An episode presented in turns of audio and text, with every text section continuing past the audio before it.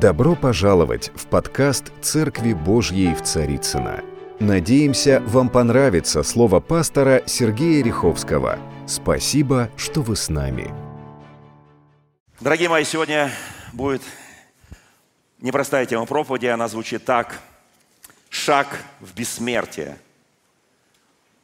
Вы знаете, мы понимаем, что время рождаться и время умирать. Мы прекрасно понимаем, что мы люди, которые рождены на этой планете под названием Земля. В этой колоссально огромной, бесконечной вселенной есть жизнь и есть смерть, как мы понимаем ее люди. И когда Адам согрешил, он прекрасно знал, что если вкусишь, смертью умрешь. То есть еще до того, как он вкусил, Господь дал ему четкое понимание. Он не знал, что означает слово «смерть». Но почти прожив 1000 лет на земле, он ощутил на себе смерть. Но до того, как он ощутил эту смерть, он видел, как умирает его сын Авель. Так смерть пришла на землю через грехопадение. Мы должны жить вечно, вечно в плане Божьем. Мы должны быть бессмертные в плане Божьем. Но случилось человек сознательно, не поверив Господу, нарушил этот хрупкий мир, который был на земле, разрушив основание земли, разрушив все то, что является жизнью. И смерть пришла. Я назвал эту проповедь «Шаг в бессмертие», и второе название «Смерти нет». Знак вопроса. Я это адресую вопрос не только к христианам, но, собственно говоря, ко всем живущим на земле, потому что у каждого есть будущность и надежда. Что же означает шаг в бессмертие? Но вначале мне хотелось сказать историю одного человека, историю человека, которого мы знаем. Мы с ним лично не были знакомы, он жил задолго до нас, но не так уж в отдаленный период времени, это последние пару сотен лет. Вы знаете, если бы мы были как Адам, мы прожили почти 1000 лет, и многие отцы, праотцы, патриархи так жили. Но послушайте, всегда есть, знаете, мы пришли сюда, такие все разные, с разным опытом жизни, у нас разная ситуация семейная, социальная, у всех есть разница, образование и так далее, есть опыт в жизни, у кого-то его, может быть, меньше, у кого-то больше. Но всегда очень интересно, как люди, пройдя через все самые сложные ситуации в жизни, не просто состоялись, а состоялись так, что это имя знает весь мир. Он был глубоко верующим человеком. И таким образом он ушел к Господу глубоко верующим человеком. Его история. Невероятная история. И очень вдохновляющая история.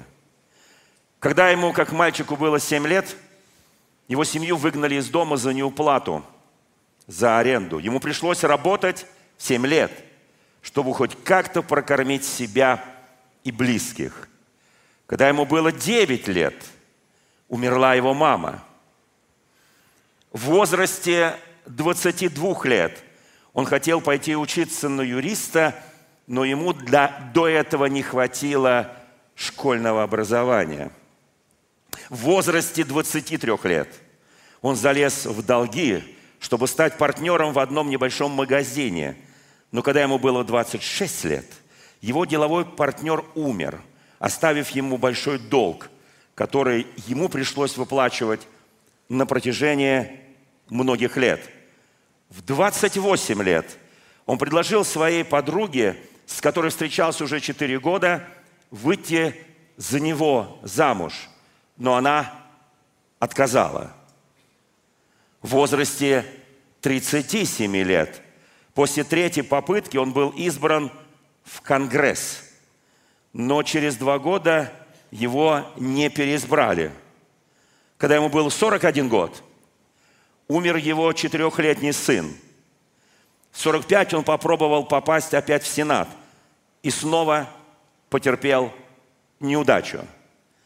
Когда ему исполнилось 51 год, его избрали президентом Соединенных Штатов Америки. Его звали Авраам Линкольн. Я не знаю, кто больше страдал в обычной жизни, чем он. Такое ощущение, что жизнь сплошные неудачи, сплошные провалы, сплошная боль. Но этот человек имел стержень веры. Он не сдавался. Он делал шаги дальше и дальше. Жизнь била его, и он падал. Но он вставал и шел. Я знаю много таких историй. Но этот человек на самом деле один из известнейших людей мира. Его имя все знают. Вы знаете, что-то было в нем, когда он терял близких, родных, детей, когда ему отказывали, когда он банкротился. Что-то было в этом человеке особенного, что-то было Божьего. Знаете, нам не хватает сделать один, он сделал шаг свой в бессмертие. Его имя почитаемо. Он сделал ту страну, которая на протяжении столетий была символом христианской страны. Я сейчас не говорю так об этой стране. Они уже давно не символ.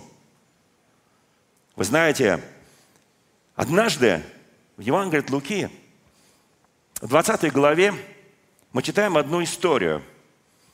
К Иисусу Христу подошли саддукеи. Это 20 глава.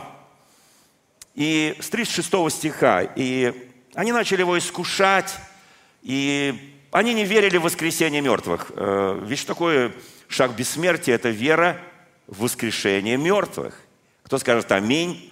Вера, что смерть, она имеет свои ограничения. Иисус Христос на кресте умер за нас, и Павел пишет: «О смерть, где жало твое, а где победа твоя?» Они впились в тело Христа, и они проиграли. Смерть проиграла, жало смерти, ад проиграл. Иисус явил божественную победу, чтобы каждый из нас жил в надежде на бессмертие. И каждый из нас каждый день своей жизни делал шаг к этому бессмертию, понимая, вы знаете, когда мы еще живем, то мы не знаем, что такое смерть, сказал один известный философ. Но когда мы умерли, мы тоже не знаем, что такое смерть, потому что мы ее не ощущаем. Кто понимает, о чем я говорю? Иисус, который заплатил за нас величайшую цену и победил ад, победил смерть. Итак, саддукеи, которые не верили в воскресение, они вообще во много чего не верили, но были такие казуисты, они любили задавать вопросы.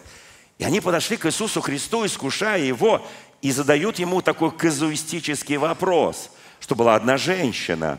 Она вышла замуж за, там было 7 братьев, за старшего брата. И пожив с ним немного, брат умирает. И по тамошнему, тогдашнему, тамошнему закону жена переходит к следующему брату. Скажи, слава Богу, что у нас этот закон не действует. Аминь. Кто радуется? Почему сестры только одни поднимают руки? Я что-то не понял. Почему одни сестры? Слушайте, ко второму брату, к третьему брату умирает. И все 7 умерли. И они задают Иисусу казуистический вопрос. Но если будет воскрешение мертвых, воскресение мертвых, то когда все воскреснут, чья она будет жена? Хороший вопрос, правда, да? Братья, держите своих жен сейчас за руки, жены, держите своих мужей за руки, потому что сейчас будет некое откровение, которое вас либо утешит и вдохновит, либо как-то немножко так это, знаете, вопрос саддукеев о воскресении мертвых. Задан ответ Христа. О состоянии воскресших получен. Я подчеркиваю, о состоянии воскресших. То есть в каком состоянии они будут, когда воскреснут. Евангелие от Луки, 20 глава. Я читаю дальше. Здесь написано: умереть они уже больше не могут. Аминь, скажи аминь. Ибо, я прям читаю, как прям слова Христа. Ибо равны ангелам. Скажи аминь. Дальше написано: и суть сыны Божии, потому что являются сынами воскресения. Смотрите, равны ангелам, суть сыны Божии, умереть не могут, благодать-то какая? И дальше написано, Бог же не есть Бог мертвых. И здесь написано, но живых, ибо у него все живы, а в новом русском переводе написано, для него все живы. У него, для него это уже не имеет значения, но у него все живы. Бог есть не Бог мертвых, но живых. И когда он говорил о Моисее, когда он говорил об Аврааме и так далее, и так далее. Послушайте, на самом деле, кто радуется, что мы уже после того, как воскреснем в Боге, мы не сможем умереть, мы будем равны ангелам. Слава нашему Господу! И будем сынами воскресения, то есть сынами Божьими. Это благодатная новость. И там четко Христос дал ответ, и саддукеи не знали, что им ответить. Но я скажу одну вещь, очень радостную или печальную. Это каждый считает сам по себе, что есть две вечности или два бессмертия. Есть бессмертие, о котором сказал Христос, что они воскреснут, они будут сынами Божьими, они будут как ангелы Божьи, которые не нуждаются выходить замуж и жениться. О, Боже мой, как же это так? Это же так здорово выйти замуж и жениться. Молодые люди, которые еще не замужем, не женаты, молодежь наша, вы же мечтаете об этом, правда? Но если я спрошу тех, которые уже пожили так лет, и даже некоторые вот потеряли свои семьи, некоторые даже развелись когда-то, послушайте, они скажут на вас, молодые вы, неопытные. Но я скажу, если меня спросят, а жениться и быть замужем – это благословение? Да, потому что Господь сказал в самом начале Библии, нехорошо быть человеку одному. Если Бог так сказал, то это прекрасно. Другое дело, как мы исполняем то, что Он сказал, как мы относимся к мужу, к жене и так далее, вообще к институту семьи. Вот в этом вопрос. Но смотрите, здесь очень четко проходит некая градация. На самом деле есть вечность и есть бессмертие, и оно разное. Кто помнит знаменитую из 16 главы Евангелия от Луки про притчу Иисуса Христа, богача и Лазаря? Ну, наверняка помните все. И там написано о двух вечностях. Там написано, что богач, он роскошествовал, он грешил, он не помнил о Боге. И был Лазарь, или Елизер, так его правильное имя, по-древнееврейски. Но это не важно. Человек, который угождал Богу, так переводится его имя. Послушайте, было два человека. Я сейчас не говорю, что лучше быть богатым или бедным. И там можно служить Богу, и там можно не служить Богу. Множество бедных, они богоотступники, множество богатых, они служат Богу. Многие богатые отступники от Бога, многие бедные любят Бога. Послушайте, здесь нет градации, вот обязательно должен быть бедным или богатым. Но там очень четко они умирают в один день. Практически одновременно они попадают, один на лоно Авраама, другой попадает в ад. Там прям так и написано. И будучи в аде, мучаясь, он попросил Авраама, который был на лоне своем, чтобы он попросил Лазаря обмакнуть свой перст, то есть палец, и смазать его губы водою. Помните? И Авраам сказал, это невозможно, потому что между нами пропасть. И так есть пропасть между одним бессмертием и вторым бессмертием. Есть пропасть между одной вечностью и другой вечностью. И эту пропасть, написано, невозможно перейти. Это очень ко многому нас, скажем так, вдохновляет. Как нам служить нашему Господу? Если мы понимаем, что эту пропасть там невозможно перейти, а здесь, на земле, ее возможно перейти. Вот вышли прекрасные братья и сестра. Я не думаю, что они радуются того, что они там по столько лет служили дьяволу, наркотикам. Но они сегодня служат Богу. Даже послужив дьяволу 20 с лишним лет, они служат Богу. Они перешли вот эту пропасть, потому что ее можно перейти только здесь. Шаг к бессмертию можно сделать здесь. Его невозможно сделать там. Ты не можешь там перейти из одного бессмертия в другое бессмертие, из одной вечности в другую вечность. Ты не можешь перейти из рая в ад, из ада в рай. Простите меня, всякие вот эти интересные околобиблейские анекдоты, они говорят, ну можно походить, там посмотреть, там. Слушайте, ну это вот, знаете, яйца выеденного не стоит. Я хочу показать очень важный момент. Там дальше он умоляет, говорит, ну хорошо, со мной все понятно, я уже смирился, я тут буду вечно мучиться, но братья мои, у меня их 5, они тоже такие же отступники, как я. Они тоже точно так себя ведут, как я. Пусть воскреснет Лазарь, пусть он к ним спустится, пусть он им проповедует. И они, увидев его воскресшим, поверят, на что Иисус, или вернее Авраам, или Иисус устами Авраама, скажем так, говорит, даже если Лазарь воскреснет, не поверят. Это очень серьезное предупреждение. Нам кажется, что самые великие чудеса и знамения, особенно самое великое чудо, это воскрешение. Это не просто исцеление от болезни, это не просто там был хромой и так далее, там слепой и так далее. Это был мертвый человек. И вот он воскрес. И он ходит, и ты видишь, что это Лазарь. И он говорит, не поверят. Кому я верю здесь больше? Богачу, который там мучается, который почему-то думает, что братья покаются? Или я верю Аврааму вместе с Иисусом Христом? Я верю Аврааму вместе с Иисусом Христом. А почему он говорит? Потому что у них есть законы, пророки. Пусть слушают их. О, дорогая церковь, дорогие братья и сестры, у нас с вами есть закон, то есть Священное Писание. У нас есть Евангелие, Царство Божие, благая весть. У нас есть духовные действия, у нас есть пророки, у нас есть сила Божья. И Писание говорит, слушайте их, читайте Писание, насыщайте свой бессмертный дух, читайте Писание, обогащайте себя для Бога и живите этой жизнью для Бога. Слушайте, и так они с той стороны. Печально. И эту пропасть нельзя перейти. Позвольте мне привести еще один пример человека, который не смог и никогда уже не сможет перейти эту пропасть. Никогда, потому что он давно мертв. Ну, как давно? В прошлом веке. Кто жил в 20 веке, поднимите руку, мы все практически все, кроме тех, кому меньше 22, мы все жили в прошлом веке. Или, по крайней мере, родились.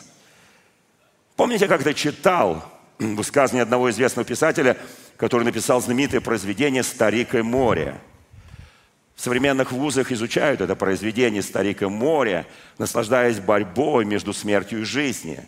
Им он боролся за жизнь с этой огромной рыбой, чтобы выжить. Там целое произведение, всего один сюжет, ну какой? Послушайте, и вот что однажды этот великий писатель сказал. Я это когда-то читал, но я это быстро прочитаю. Он прошел в этой жизни все, от безызвестности до великого почета. Он знал все, бедность, недостаток жизни, отсутствие удобств, и он поднялся на самую вершину. Вот что он говорил. Дайте человеку необходимое, и он захочет удобств. Обеспечьте его удобствами, и он будет стремиться к роскоши. Осыпьте его роскошью, и он начнет вздыхать об изысканном. Позвольте ему получить изысканное. Он возжаждет безумств. Это он о себе, между прочим. Одарите его всем, что он пожелает. И он будет жаловаться, что его обманули, и что он не получил того, чего хотел. Как не получил? Казалось бы, все получил. Но без Бога это все безумство. За свою жизнь Эрнест Хемингуэй пережил сибирскую язву. Поднимите руку, кто болел сибирской язвой. Кто в море боролся с большой рыбой? Старик и море. Кто мощный писатель, который прошел путь от удобств до безумств. Нет таких? Он болел малярией. Кто-то болел малярией? Нет. У него был рак кожи.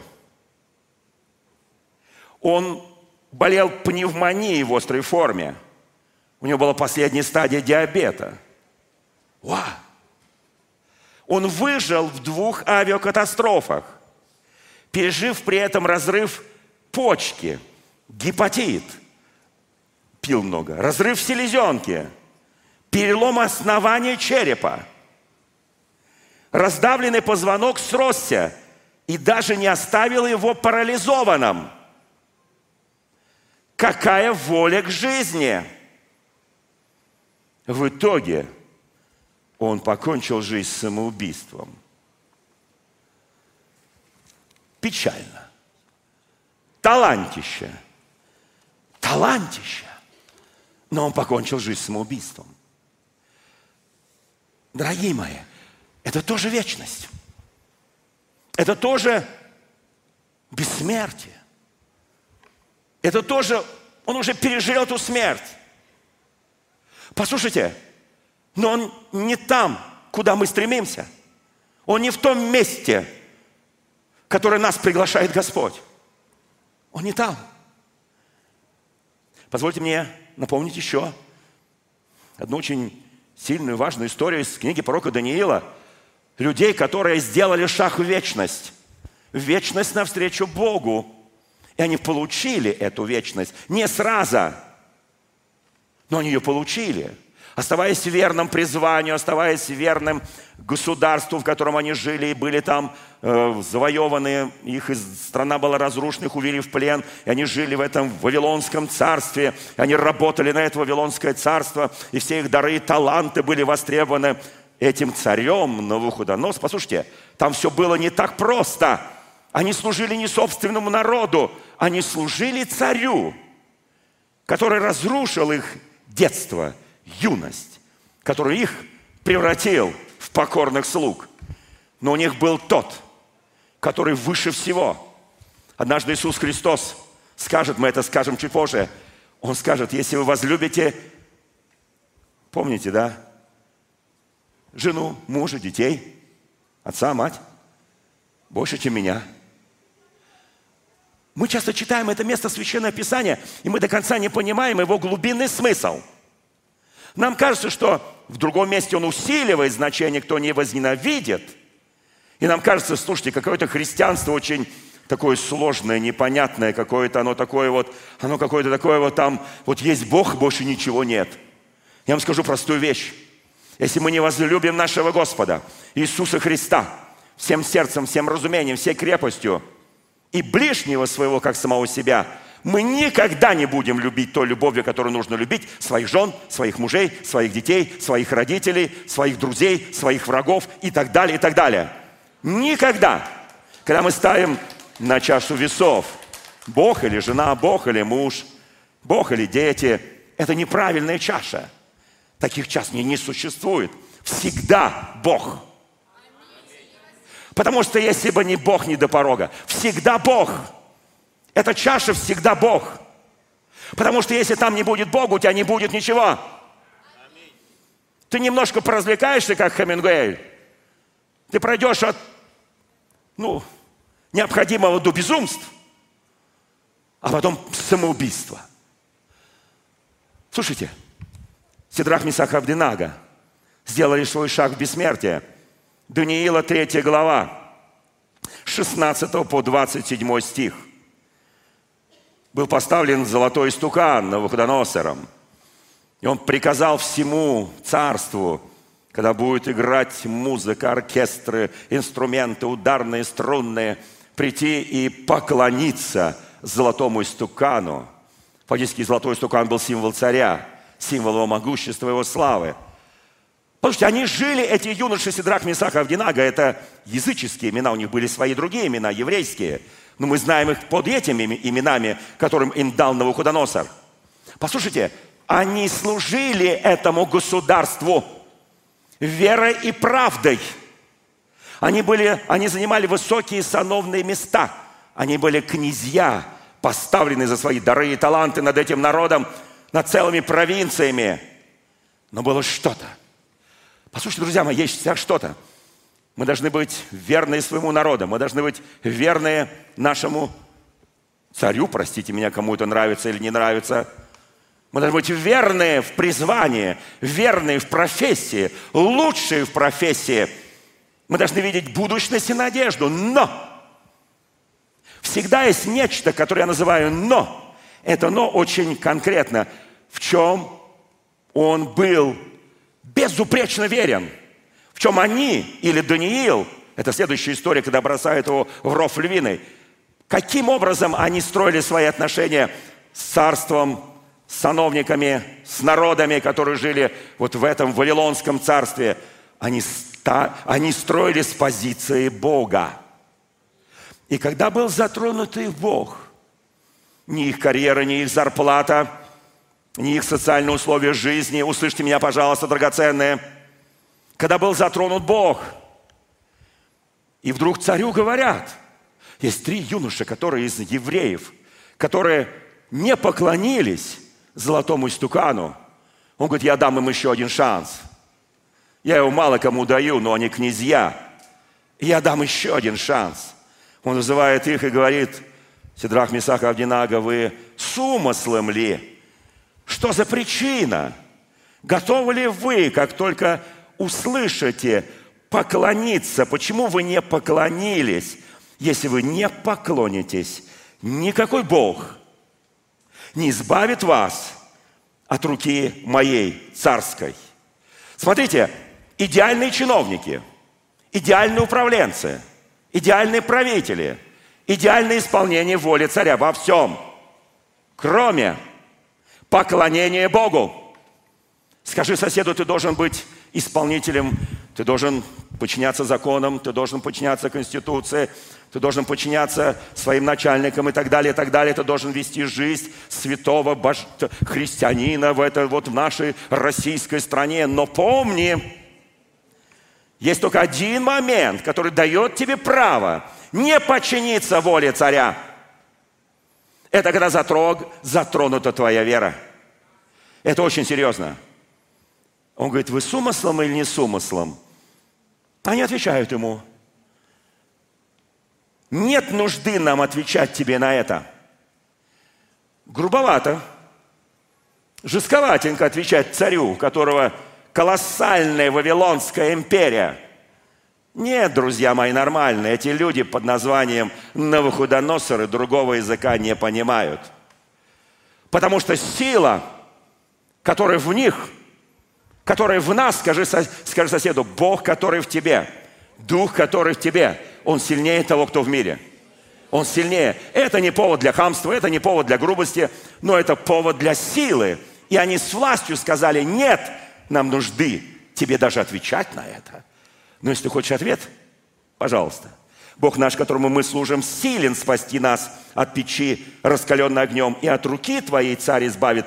Если же и не будет того, но да будет тебе известно, царь, что мы богам твоим служить не будем, золотому истукану, которую ты поставил, не поклонимся. Тогда Навуходоносор исполнился ярости, вид лица его изменился, и он повелел растопить в 7 раз сильнее эту печь. И эти 3 юноши были брошены туда. Слушайте, шаг в бессмертие. Они вошли в это бессмертие. И они испытали на себе, что такое смерти нет. Они вошли в эту печь, раскаленную огнем, с именем Господа на устах. Послушайте, была ли у них вера, что Бог их избавит? Была на 50%. 11 глава в послании к евреям. Там очень многое говорится о помазанниках Божьих. Мы сегодня ее не будем читать. Хочется почитать ее дома. Послушайте, когда жены получали воскресшими своих мужей, которые стояли в вере. Вот видите, такая картина интересная. Где-то вот здесь, да, точно. И вдруг говорят, Навуходоносор, у нас проблема. У нас проблема. Подойдите к устью печи. Это, знаете, может быть, кто-то плавил металл когда-то на мартенах, там на вот этих всех вот. И там такое есть устье печи. И ты смотришь цвет металла и говоришь, все, сливаем. Он готов. Подойди к устью, царь. Подойди. Только встань подальше, потому что жар такой. Мы не можем понять. Мы бросали 3. Почему там 4? Царь подошел, встревожно посмотрел, но он увидел, что вид 4 подобен Сыну Божьему. Вид 4. Послушайте, верили они? 50%. Это можно видно из текста. Бог нас спасет, но даже если Он не спасет, мы не поклоним. Слушайте, вера есть осуществление ожидаемого и уверенность в невидимом. Веки устроены верой, когда мы говорим твердо по вере, Послушайте, приходит божественное действие, приходит божественный ответ. Слава нашему Господу! Он говорит, пускай они выйдут, они вышли. У них даже запаха огня нет.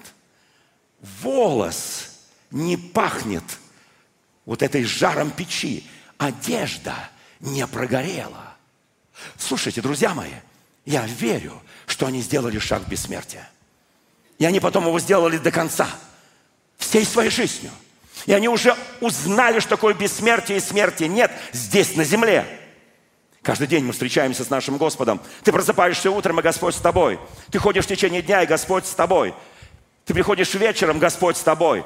Делай свой шаг в бессмертие. Что значит шаг в бессмертие? Абсолютно доверяй Господу. Абсолютно доверяй Господу. Даниил, великий князь, когда царь запретил 30 дней всем молиться, иным богам, кроме того, что он захотел. Даниил, как всегда, 3 раза в день заходил в свою комнату, открывал окна на восток, и он молился. Это специально сделали, чтобы подставить его. Его недруги, такие же сатрапы, как он, чтобы снять его с этой позиции. И он молился, всегда открывал окна, они стояли под окном и слушали, побежали. Уже был другой царь, Дарий, он говорит, послушай, там есть проблема, там есть проблема.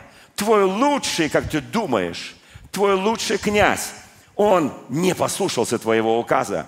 И опечалилось сердце царя. Он очень любил Даниила. Но он обязан, он говорит, да, но это же князь, вы понимаете, может, он молился правильному Богу? Нет, мы, говорит, слышали, неправильному Богу. Он молился правильному Богу. Услышьте меня, пожалуйста, он сделал в эти 30 дней свой шаг в бессмертие. Он хотел показать всему, вот этой великой империи, всему царству, что смерти нет, а есть шаг в бессмертие. И они убедили, царь очень не хотел, с печальным сердцем. Но было написано, бросите в ров львиной. Его бросают голодным львам, которых не кормили несколько дней. И он летит туда. И закрывают эту крышку. Это огромный камень. И царь не мог спать эту ночь. Рано утром он выходит. Рано утром с первыми лучами солнца. И он кричит туда, в эту яму со львами. Даниил. Кто помнит, как он кричал? А? Даниил, как он, мне так нравится, как он кричал там. Здесь написано, понимаете, он говорит, Даниил,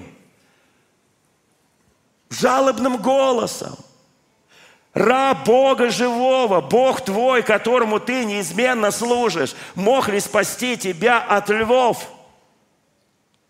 Жалобным голосом.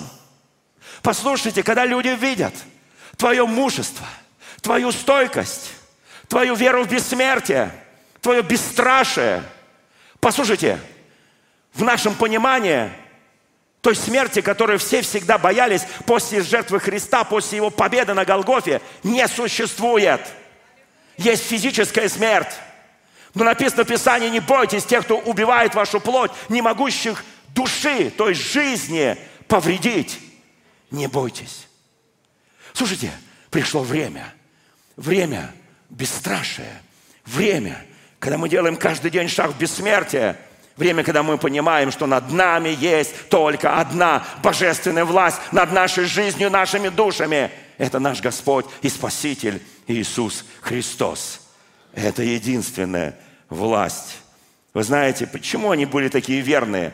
Нет, они прыгали, их кидали в ров львиный не потому, что они кричали «дайте больше зарплаты», больше позиции, лучше колесницу, что-то еще.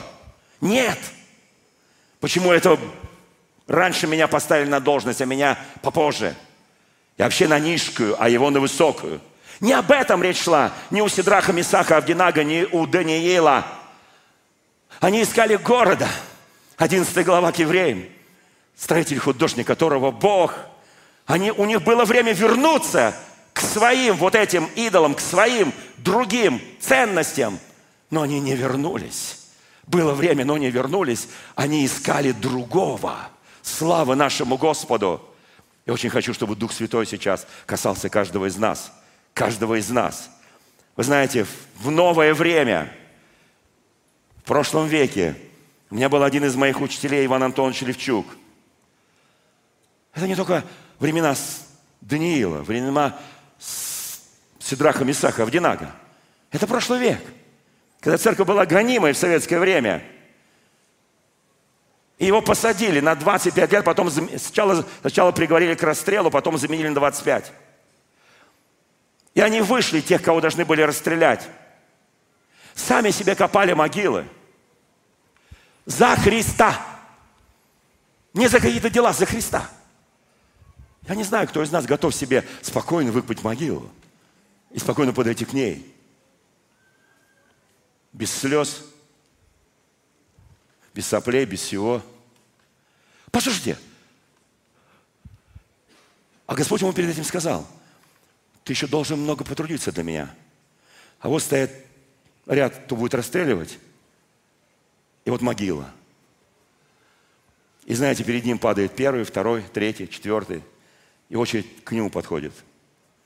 Он молод, ему было меньше 30, молодой епископ, молодой служитель евангельской церкви.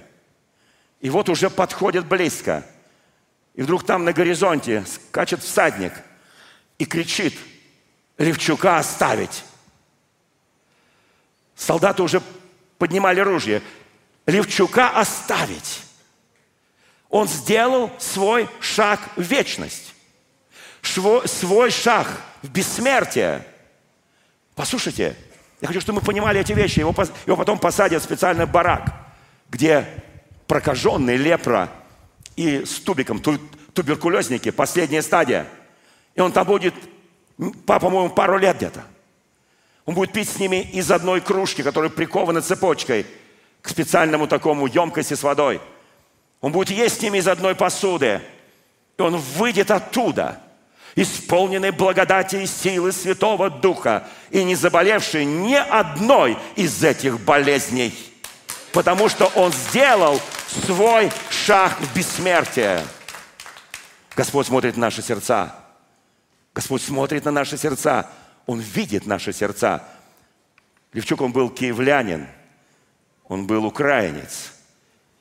Один из тех, чьи руки лежали на мне, когда меня рукополагали на пастора и на епископа церкви. Я благодарю моего Бога за этого человека, который сделал шаг в бессмертие. Кто любит 90-й псалом? У нас сейчас опять такое вот движение пошло мощное.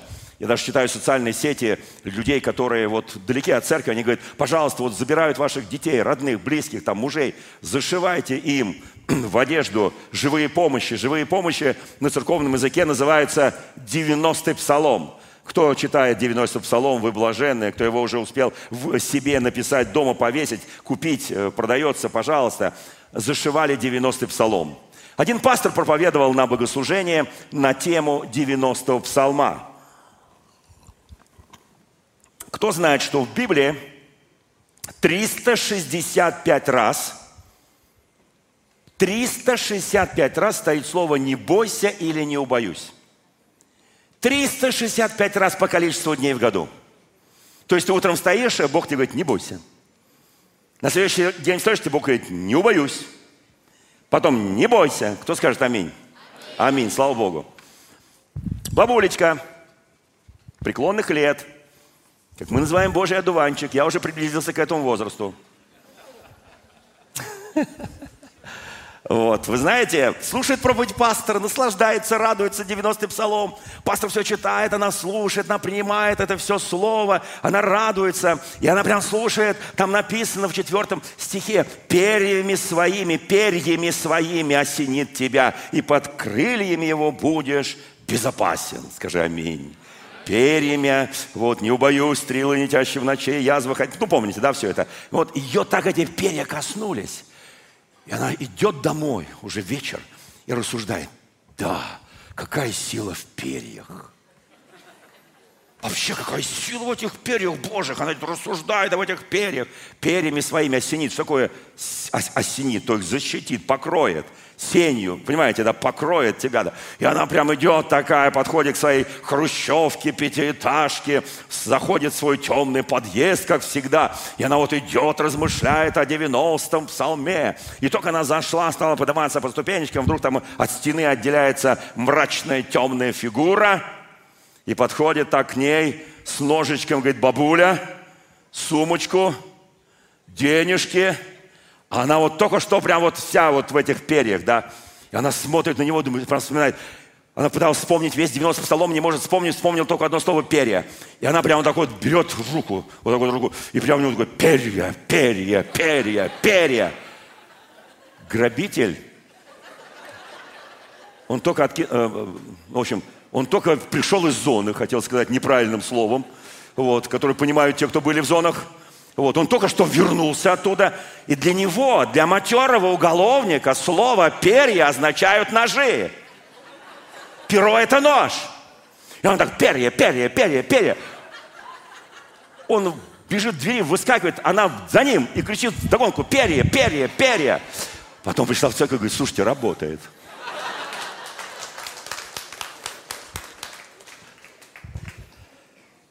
Шестая глава книги пророка Исаия, о которой великий наш русский поэт Пушкин с этой главы напишет свое знаменитое творение «Пророк». «Духовной жаждою томим, в пустыне мрачно я влачился, и шестикрылый серафим на перепутье мне явился». Перстами тонкими, как сон, ну помните, да? «Моих очей коснулся он» и так далее, и так далее. Кто помнит псалом? А кто помнит, что там написано в этой шестой главе? Именно с шестой главы написал Пушкин свое знаменитое творение «Пророк» глаголом «жги сердца людей». «Иди и вишь», то есть «смотри». И глаголом «жги сердца людей», о пророк. Сердце поменялось, помните, да? Все поменялось в этом пророке через вот этого осеняющего херувима, да? И вот, знаете, там в 8 стихе написано, Господь, когда очистил его, осветил его, как каждого из нас. Каждый из нас каждый день делает свой шаг к бессмертию. Каждый из нас. Каждый из нас говорит, смерти в том понимании, в котором боится человек без Бога, не существует. У нас есть другая мотивация. Мы послушные граждане своей страны. Но там, где касательно нашей веры, мы говорим, нет. Даже если он не защитит меня, я не боюсь смерти. Я человек бессмертия. Я верю в бессмертие. И я делаю шаг в это бессмертие. Слушайте, пришло время, когда мы должны об этом говорить правду. Кого мне послать, говорит Господь. Кто пойдет для нас? И я сказал, то есть Исаия, вот я, пошли меня. Вот я, пошли меня. Аллилуйя. Скажи сейчас, тихо-тихо пред Господом. Господи, я слышу твой вопрос. Я слышу, как ты призываешь меня. И я знаю, кого ты хочешь послать. Вот я, пошли меня. Вот я, Господь, пошли меня. Авраам, 22 главе Бытия, слышит голос: Авраам, Авраам, вот я, Господи, возьми сына твоего, единственного твоего, возлюбленного твоего, и пойди на гору Моря, и там принеси его в жертву. Я хочу видеть твою верность. Я называю эту гору Моря горой бессмертия. Это гора бессмертия. Услышьте меня, пожалуйста, это гора бессмертия. Потому что на эту гору он позвал не только Авраама со своим сыном Исааком. Чуть позже, через столетия, через тысячелетия он позовет другого сына, единственного сына, имя его Иисус Христос. Это же гора Моря. На этом же месте, где Авраам приносил жертву Исаака, будет другой первенец, другой единственный сын, который будет принесен в жертву за всех нас, чтобы нам не идти на крест, чтобы нам не идти на распятие, чтобы нам уповать и надеяться на того, который больше самой жизни. Авраам идет, и он написан на третий день. Он увидел издали эту гору. И он понимает. Он думал, что за эти 3 дня, как-то Господь, может быть, подправит и скажет: послушай, Авраам, ты меня не до конца понял. Там агнец есть, там все нормально. Я просто хочу, чтобы ты был вот вместе с сыном. Он твой наследник. Он будущий, тоже патриарх моего народа. 3 дня. Я не знаю, сколько дней мы ждем, чтобы Господь как-то подкорректировал свою волю. Как бы подкорректировал слово, которое мы получили от Него. Подкорректировал лично для нас какое-то место Писания, чтобы оно нас не коснулось. Мы даже вспоминаем при этом молитву Иисуса Христа в Гефсимании. «Господи, доминует чаша меня сия, впрочем, не как я хочу, как хочешь Ты». Мы даже где-то помогаем Богу: «Господи, ну вот». Он говорит, а нам последние слова: «Как хочешь Ты». Я хочу. И он 3 дня шел. И потом, когда увидел эту издали гору, он понимал, что это гора смерти и гора бессмертия одновременно. И он взял сына, оставил всех слуг, возложил на него дрова, взял огонь, и он пошел туда. Я понимаю, каждый шаг ему давался с величайшим трудом. Он шел, и каждый шаг думал: «Господи, ну скажи, Отец, ну скажи, скажи, что это не так, скажи, что это неправда, вот все, что это происходит, это неправда, это наваждение какое-то». Он же, я его ждал 100 лет, 100 лет. Сара не знает, что я ей скажу, когда вернусь. Она скажет: фанатик религиозный, безумец. Но он делает шаг за шагом. Поднимается на эту гору. И там на горе кладет своего сына на жертвенник. Я знаю, никто бы из нас не выдержал. Ничего сердце это не выдержало. Не знаю, кто бы из нас это сделал. Но Авраам кладет. И он вынимает меч. И в этот момент: «Авраам, я увидел верность твою. Не делай ничего зла этому отроку. Я испытал тебя. Я провел тебя по краю лезвия. Я убедился в твоей верности. Я знаю, ты будешь отцом многих народов. Я знаю. Весь мир узнает тебя. Авраам, послушай, я знаю. Ты испытан полностью. Посмотри там в кустах. Агнец. Посмотри на него внимательно. Я хочу, чтобы ты увидел через столетия, через тысячелетия. Это не просто ягненок. Это не просто козленок. Я хочу, чтобы ты увидел того, кто на этой горе будет реально распят. Руки которого будут прибиты, ноги которого будут прибиты. Он будет распят и умрет там, на этой горе. Посмотри. Авраам и Иегова Иры. Господь усмотрит». Господи, это гора бессмертия. Гора моря, гора бессмертия. Истинный агнец Божий. И Иегова Иры. Господь усмотрит. У Господа есть один главный закон жатвы. Об этом сегодня вспоминал Женя. Закон умирания. Или закон бессмертия, я его называю. Закон умирания или закон бессмертия. Иоанна 12 глава, 24 стих. «Истинно, истинно говорю вам, если пшеничное зерно, пав в землю, не умрет, то останется одно. А если умрет, то принесет много плода». Если умрет, много плода. Господи, я не хочу умирать. Дитя мое, ты не понимаешь. Ты умираешь для своих страстей, похоти, для своих обид, для своей боли. Ты умираешь для того, чтобы жить и войти в бессмертие. Как только ты умираешь для себя, для своих похоти, страсти, для своих амбиций, ты входишь в бессмертие. У тебя начинается другая жизнь. Я не зря прочитал биографию Авраама Линкольна. И всякий раз, когда он что-то терял, он повторял слова. Я это не стал читать. Это вот сейчас в конце скажу. Он повторял слова, которые сказал Иов, когда потерял все. Господь дал, и Господь взял, и да будет имя Его благословенно.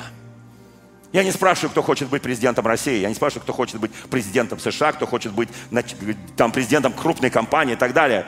Слушайте, любые амбиции, если они с Богом, если они по воле в Божьей, это хорошая амбиция. Я даю всем сейчас правильную мотивацию. Состоись тем, кем тебя создал Господь. И вложил в тебя дары, таланты. Вложил в тебя очень многое, многое, многое. Колоссальный потенциал, который должен быть реализован. И что тебе мешает?